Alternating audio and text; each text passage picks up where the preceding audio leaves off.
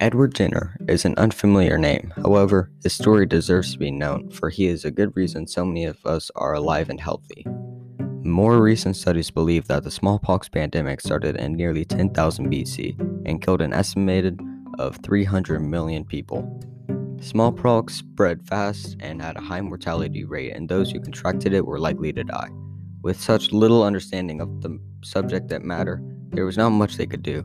They tried very many things, but none of which worked until Edward Jenner made a life changing discovery.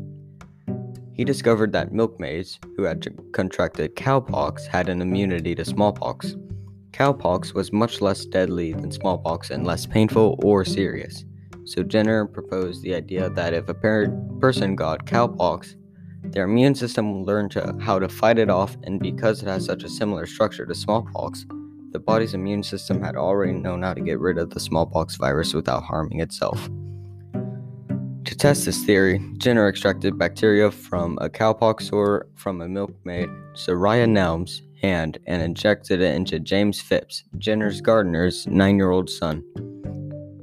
Many months after this, Jenner exposed Phipps to the virus many, many times, but Phipps never contracted smallpox. More tests and experiments were conducted, and the vaccine was high, hugely successful and highly accepted worldwide. Many, if not all, mo- excuse me, many, if not all, modern vaccines take inspiration from Jenner's vaccine to prevent plenty of other diseases such as the flu, measles, and even COVID 19. Without the creation of this vaccine, we would have way more problems to deal with, but all have been avoided because of modern medicine.